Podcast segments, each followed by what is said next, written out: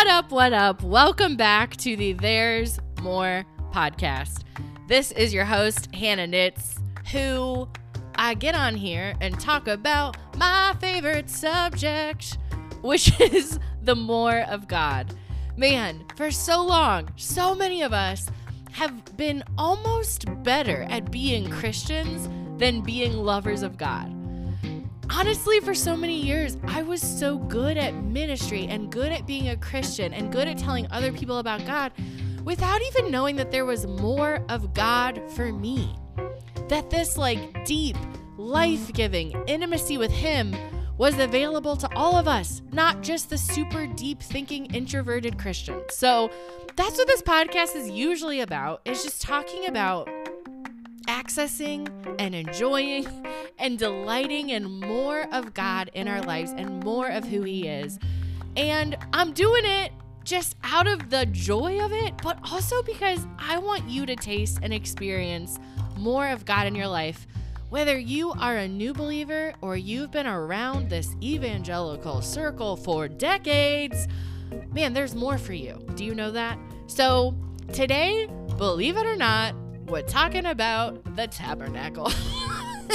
I'm just always keeping you on your toes. So here we go.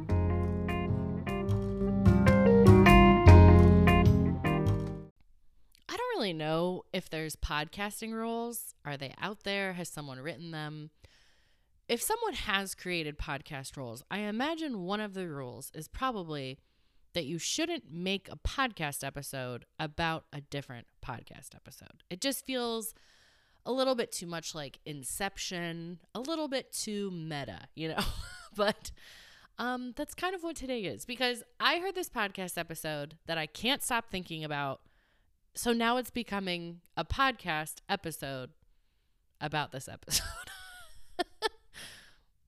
so I was introduced to this podcast called Bema, and the host of the podcast, his name is Marty Solomon and he is someone who is so passionate about helping us see the Bible, um, man, in just this beautiful way. I don't even know how to describe it. He, at the beginning of his podcast, starts at the very beginning of the Bible and essentially walks through the entire Bible, saying, How do we view the scripture from more of this Eastern lens of how it was written versus our Western eyes that many of us here in America have? It's been such a good podcast. Uh, I've loved it. I am someone who dabbles a lot. So I listen to a few episodes from there, then I go to something else. So I'm not one of those people who powers through and can tell you every episode is awesome, but what I've dabbled in has been great. So maybe six months ago, I listened to a Bema podcast episode that was all about the tabernacle. And it talked more about the creation of the tabernacle in the Old Testament and a, just a different take than I had ever heard. And the conclusion of this story in the Old Testament about the tabernacle encouraged me to make more time for God in my daily life. Doesn't that sound funny? like, I don't know if you're like me and maybe you grew up in the church, maybe you're familiar with a lot of your Sunday school stories or things you heard from the Bible, there's some things that you expect to walk away with from certain stories or lessons and some things that feel more surprising. Like if you were to tell me that you were going to tell me something about the tabernacle that was going to make me want to spend time with God, I don't know. I would have been a little bit skeptical. But that's what happened. And honestly, I haven't been able to let it go. I keep thinking about this concept. So I've just been thinking about talking about this more on the podcast. So maybe it'll stick in your head and encourage you and bug you and kind of just make you think about something a little bit differently as it has for me. So I'm just going to start a little bit about the tabernacle and then go into this point that Marty Solomon made that has really has really hit me, okay? All right, so here we go. You guys know what the tabernacle is? okay, so this is in the Old Testament. So if you think about God's people, if you think about the Israelites in slavery, in captivity in Egypt, God sends Moses, he saves his people, he takes them out of Egypt, and they're headed to the promised land. Okay? God's people are headed to God's land with God's leader, Moses. So, this is a story that we've heard. We know that this, because of some disobedience, ends up being this 40 year journey, this 40 year wandering in the desert. So, during this time, during this time where God's people are not in a land, are not home, they are traveling, they are constantly on the move. God still desires to be with his people. So, this is where a tabernacle comes in. The word tabernacle literally means dwelling place. And this is what it was it was like a portable location where God's presence would be, where he would dwell, where he would reside. So, he encouraged this to be like the center of their worship, like where the Israelites would literally come to interact with God and to worship Him within the tabernacle. So, just a reminder this is before Jesus came, right? So, what did Jesus do? Jesus, in his death and in his resurrection, restored our relationship with God, gave us full access to God made it so that God Himself and His Spirit dwell within us. This is such a big deal. This is why, as New Testament believers, we can rejoice in the beauty of having God's presence and His goodness with us at all times. But back here in the Old Testament, God's people did not have this gift. Jesus had not yet come, and their relationship with God was not this um, full restored access and unity. So, in order for them to access God, it wasn't just within them. His spirit didn't dwell in them. He they literally had to go somewhere to interact with God to be in his dwelling place. Okay? So he's in this location. This is the tabernacle, this portable place that they can bring with them to interact with God. So this is a big deal, right? This is like something highly cherished. And if you think about it, they had the ability to communicate with and interact with the creator of the world and their their God.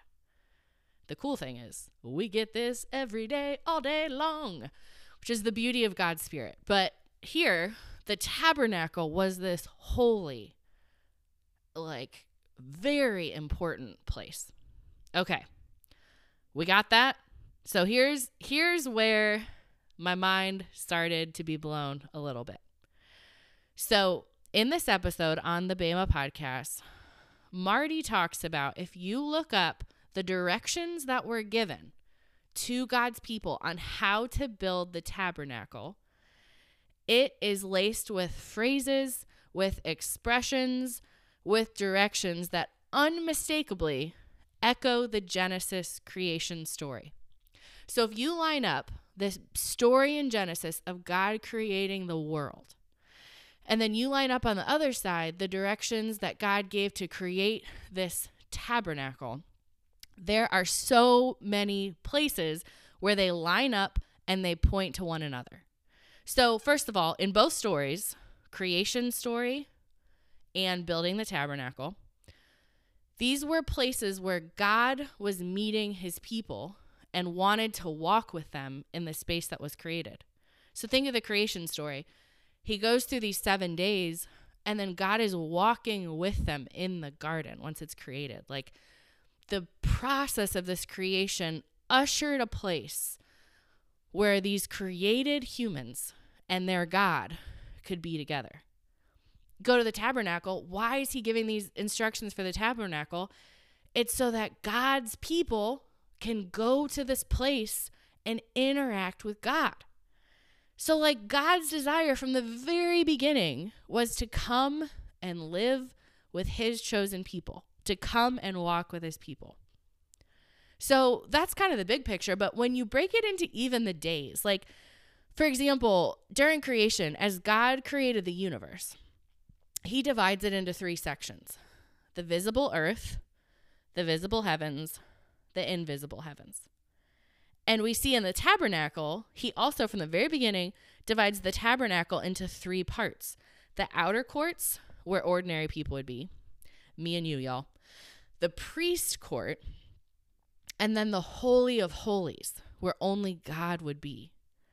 And you can start to see these similarities in creation, like that God would live in the invisible heavens and man would dwell on earth, like the priest being a symbol of how a man could get to these invisible places where God lives. Okay, so like creation story, the tabernacle story, there's this mirroring, there's this pointing to one another. And I actually remember reading, um, I man, I think it was in the book Theology of the Ordinary where she talked about uh, as the um, Jewish people would have been reading Genesis, would have been reading the creation story for the first time, and they see this rhythm of seven days of created, they would have, in this rhythm and in this way the story was being told, they would have thought God is building a tabernacle. Like God is building a dwelling place. But here it is that it's actually the story of creation. But this rhythm, this pattern, was something that the Jewish people would have been familiar with from their understanding of the tabernacle. Like, this was how God talked this way and created this way. So, just this beauty of how these two things point to each other that, like, God's creation is his dwelling place, that this tabernacle is his dwelling place and that we are invited in both of those stories. Okay, so stick with me, okay? If you're like, why is she still talking about the tabernacle? Stick with it, y'all. We're almost there. Okay. So here's um kind of the next step in how these are mirroring each other that I have been thinking about a lot. Marty said, in the creation story, which you and I are very familiar with in Genesis, God created the space and he said, You fill it. Okay, so you think about him saying, Be fruitful and multiply, fill the earth, right? God created the space. He turns to us, his creation, and says, You fill it. But in the tabernacle story, which again is this retelling of the creation story, God says, You build the space, I fill it. Okay, just sit there for a second, okay? Creation, God builds the space, we fill it. The tabernacle, we have built, God's people built the space. And God said, if you build it, I will come. you build the space, I fill it with my presence. Once you walk in this obedience and create this space, I show up. My presence shows up. My spirit is here. So here's the quote from Marty that keeps echoing just in my brain, in my thoughts, in my time. Marty Solomon says, I believe there's an indirect promise here that if we create the space for God, He will fill it. Our job is to create the space. Word. So, while this feels like this far off Old Testament thing, could you imagine if we were given directions to build a tabernacle so God's presence could be there?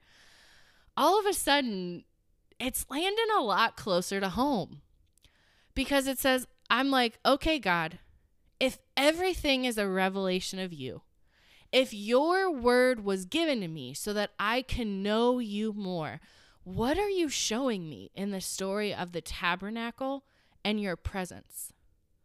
That if if people built if your people built the space, you filled it. The day I listened to this podcast episode, I got out my journal and I wrote, I make the room. And I just kept thinking about this of this thought of I make the space. I make the room and God does the work. He meets me, He fills me, His presence is there. But if I don't make the room, if I don't create the space, how can I be frustrated when God's not showing up? Okay, are you following this? Is this feeling like, are you like, what is she talking about? Yes, yes, and amen. Like, I wish I could have some feedback on the podcast. Okay, so let me just keep talking and see if it helps. oh, man. So, what does it mean that he fills it? What does it mean that we make the space, we make the room? These are some of the thoughts that I've been having as I've been sitting on this and pondering it. Do you guys know? Breaking news. We live in a culture of busyness. Have you heard? Do you know? We love this cultural anxiety and busyness, and we're all in it. And we wonder why God isn't present in our lives. And we wonder why he feels so distant. So I wrote, if I don't create a space for God, how can I be angry when he doesn't show up? Am I willing to create the space? Am I willing to make room? If I don't have a quiet space to hear a small voice, will I ever hear God? Now, this is, I don't know, a conversation that could take us a good 10 hours. There's a lot of levels to this, there's a lot of pieces to it, and I realize that. Um, but for me, this big picture idea of what the tabernacle represented that building a literal space and saying to God, fill it with you, fill it with your presence. I remember probably about 10 years ago, I was in a small group, um, called them life groups at our church. And I remember someone telling the story about how God kept like sharing and challenging and telling them the same message over and over. That everywhere they went, they felt like they were hearing the same thing as they were praying, as they were spending time with God, as they were out with friends. It was like the same message kept coming to them over and over and over again. And it just felt like this confirmation that, like, this is what God's showing me. This is where He's moving in my life. I remember leaving that small group and getting back to my house and I can I can remember this so vividly. I had the thought if God was going to tell me something, I don't even know where he would do that. When I went through my day from the moment I woke up till the moment I went to bed, your girl was full. And um I loved God. like I was involved in a lot of things. I'm involved in ministry. But I I was not making room for God. I really wasn't. I I mean from the moment I woke up, I had music on or a podcast playing. If I'm in the car, I was talking to my on the phone with my friend, sending a Marco Polo, catching up on an audiobook that I had. I get to work, I'm busy all day. You know, if I do have a free moment here or there, I'm checking my phone. I'm, you know, you guys know what it's like. I don't have to describe this to you it was like these days and moments are so packed with busy and with noise and with entertainment, not bad things. It was just full. That I didn't understand how my friend could have this story where she felt like she was hearing from God over and over and over again. And me being like, it would be, it would literally have to be God taking over my radio and on like 96.5 Kiss FM, instead of Lady Gaga coming on, it was the voice of God. Like, how else would I hear from him? Because there wasn't room. I don't even know where this would happen. So, as I've been thinking about this idea of making room, in the podcast episode, Marty Solomon essentially goes into spiritual rhythms and spiritual practices. And what does it look like in our schedule and in our days and in our heart to literally we make the room and God shows up? This lesson of the tabernacle of we build the space and we step back and God's presence fills it. God's spirit fills it. He meets us. Um man, and you guys know from, you know, listening me babble on about this and getting so hyped about time with God that this was the lesson that God joyfully taught me years a few years ago when I felt like I came to the end of my rope with my identity and my serving and my busyness. And it felt it was just taken from me like all my volunteering, all my ministry work, all of the work I was doing, uh, it coming to an end and me being like, God, I don't know what's most important to you. Instead of building a tabernacle and waiting for God's presence to fill it, I was like busy building my own building to tell people about God on my own strength and power and being like, you guys can sit over there and just pray. I'm going to come over here and get to work. you know what I mean? And I uh in this podcast episode Marty said ministry is the product of our love of God. It's an expression of a heart devoted to God. We cannot allow ministry for God to overpower intimacy with God. We cannot control making an impact. We can't control having fruitful ministries, but we have absolute control over making room and developing intimacy with God. And y'all know that was me. That was your girl. My busyness was very Christian, you know, very spiritual. But there was not the quiet space to be with God. I wasn't making room I was busy building other rooms to tell other people about God's goodness. Um so yeah, I just this idea of making room for God. I've been sitting on it a long time. And to be honest, I don't have all the answers.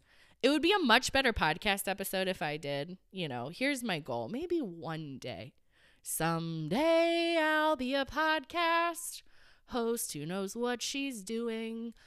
But until then, I'm not. I just come to you with my own um, joys and delights of time with God, but also my own questions of God, what does this actually look like in the day to day of my life?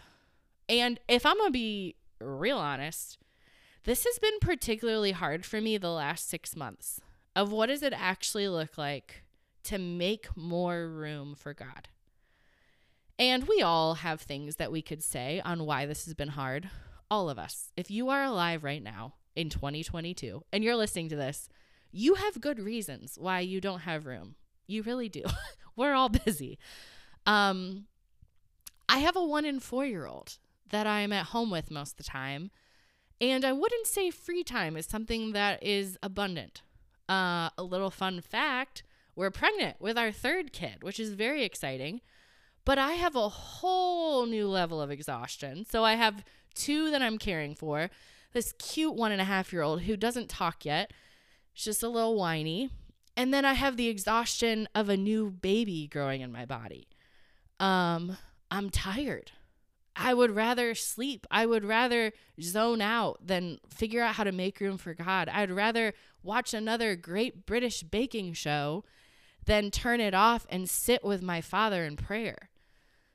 Um, this summer, you guys heard as I talked through losing my dad. I've had these months of just like grief and sadness where even on days that I'm not super, super busy, my sadness makes me want to just not be intentional with anything. You know, I just, I want to zone. And that's okay. And some days that's okay to do this. But just in complete transparency, this has been hard for me the last six months. And I think this is why I've been so thankful for this message. Because if the message was, um, we have to make the space for God and then drum up something within us that is um, able to make it to God, to reach to God. We have to figure out how to make our minds love him more. We have to figure out how do I grow in my heart and and love you more. I don't know. It seems simpler than that. This beauty that if I show up and make the room, God does the work. He reveals himself to you, sweet listener. He pursues you. Like he is the one illuminating this in our hearts, in our minds, in our souls, that we are able to love Him more and know Him more. And that's beautiful. And it's freeing. I mean, it's like, man, God, is it really that simple? That my role, that my place in this is that I make room for you and you fill it. And man, this is like the beauty of the gospel is that we actually get to experience this freedom. That his um man, that Christ's work on the cross gives us his full righteousness, his full covering, his full acceptance that now God loves us and sees us the same way he does Jesus. So it isn't this earning. It's not that we have to work and you better read your Bible enough times a week and you got to get it together. It's like, man, we show up and all we have to do is clear the space in our schedule, clear the space in our hearts and our minds, and we make room and we say, Father, my heart's desire is to seek you and to know you. Will you fill this space? Will you show up with your presence? Will you show up with your truth and your wisdom and your spirit and do the work? Do the revealing in me. And I think this is why I get so pumped about time with God because for years it just felt like this extra credit thing that really cool, dedicated Christians could do. Or honestly, it just felt like a lot of work. It just felt kind of boring. And this perspective of I just make the room and God's Spirit does the work in and around and through me and radiates in my heart and soul and mind to love Him with all I am. Woo! So, as we get more practical of what does this actually mean? How do we actually do this? That's been so much of what this podcast is. Like, if you've been hanging out and listening to the There's More podcast, you've heard me talk about things about changing the way I'm reading the Bible. We've heard Noel Beck talk about prayer. Um, you heard Laura Veal talk about this physical place of spending time with God, of literally creating a prayer room and a prayer closet that you're physically giving Him the space and creating this secret place. Um, man, this can look like so many of those things, like literally practicing the presence of God. So again, we come back to to some of this practically. What does this look like? Okay, so physically, literally, like things you can see. You know, it's like this this secret place. So we we did that episode on Matthew 6 and and again the prayer closet. What does it look like physically in your calendar, in your time, in your day to make space for God, to make room for God? Creating this uninterrupted time where you're not multitasking, you're not also doing the dishes as you listen to worship music you're not, uh, as you're driving around, listening to a sermon. Those things are good. Those things are great. But this uninterrupted time, this secret place where you are making the room, you have this space where you say, God, I am here and I need you to show up. I'm here for your presence. Meet me, fill me. And you know, that's maybe what this looks like on a on this physical place. But I think this also, this idea of making room for God, it's been showing up a lot or challenging me more in this like almost mental space. If you were to take my days, again, how full, maybe even not even the schedule, but mentally, I I can become, you know? It's like you know, I mean, I know men and women are both this way, but I'm just going to go ahead a little bit of a stereotype and say as women, we are really freaking good at packing every minute of our day with something mental. If there is even a break, you're thinking of the next grocery list. You're like, oh, I'm behind on this, and I didn't call this person back. And I got that load of laundry downstairs that's been sitting there for four days that I really need to fold because if I take a shower in the morning, I think I'm out of towels. Like this mental rat race that we are so good at. I've even been asking that of God, of God, what is it what does it look like to make room for you, even mentally? To have these reset points throughout my day that I sit for five minutes. And it could even be while I'm doing dishes. It could even be during a multitasking where I say, God, how can I just understand that your presence is with me and mentally rest in that for five minutes? What does it mean for three minutes? After I buckle my kids in their car seats and I'm walking around to my driver's seat and I sit for a moment and I say, God, I want to make room for you in my heart and my mind, even in this busy day. Can you show me how to make the room? And again, this is where I'm being honest that it's been hard because I desire this, but I don't always know fully how to do it yet. But I trust God enough to say, I know that you're doing something in the, in me through this. Like you're stirring me towards this and you're getting me excited at the thought of making more room for you. So I'm going to talk about this with other people. I'm going to talk about this on the podcast because as believers, I want us to have more and more room for God and His work and His Spirit. I would love to talk to you more about what this could look like practically. You know, what does it look like if if I told you to spend 8 hours alone with God? To make room for eight hours, one one day this month, you have an eight hour day where you have nothing to do except spend time with God. Would you know what to do? Would you have any idea what to do with that space? And if not, can you ask um, someone in your life who you think would?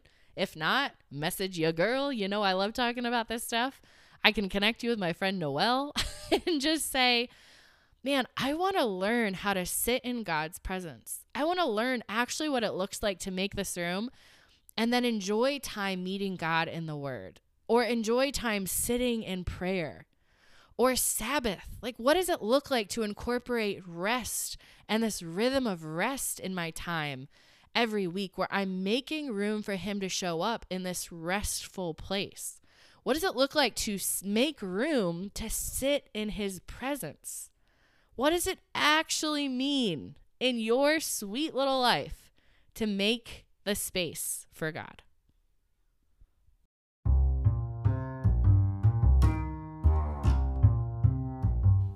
If you want to hear more about Marty's just idea on this and the tabernacle and what it even looks like to make room for God, uh, you can head to the Bema podcast. Episode 24 is called Creating a Space and you'll hear him talk through pretty much what I just did because I copied a lot of what he said. And then also, he goes into more of spiritual practices that he's learned and these rhythms he's learned of what it looks like to like make this space and create this space for God. So you can definitely do that. Go back and listen to some of these older episodes where we've talked about rhythms like the Bible and prayer and creating a, a space in your house and a space in your calendar and in your room and your life for God. Uh, man, because that's what we want. Like, we want hearts who are excited to make room to meet with our Creator. And in the spirit of making room for God, I just wanted to give you a little sneak peek into creating these podcasts because don't get it twisted. I don't just get to sit here and, and quiet. Your girl's got kids. So Harvey came in a few times as I was recording this, and I just thought I'd let you hear his cute little voice as we end the show. Uh, this just in, my four year old came in the room to ask a question. Harvey, what are you asking for right now? Um, a snack. Hmm. Maybe some uh, something from the snack drawer. Yeah.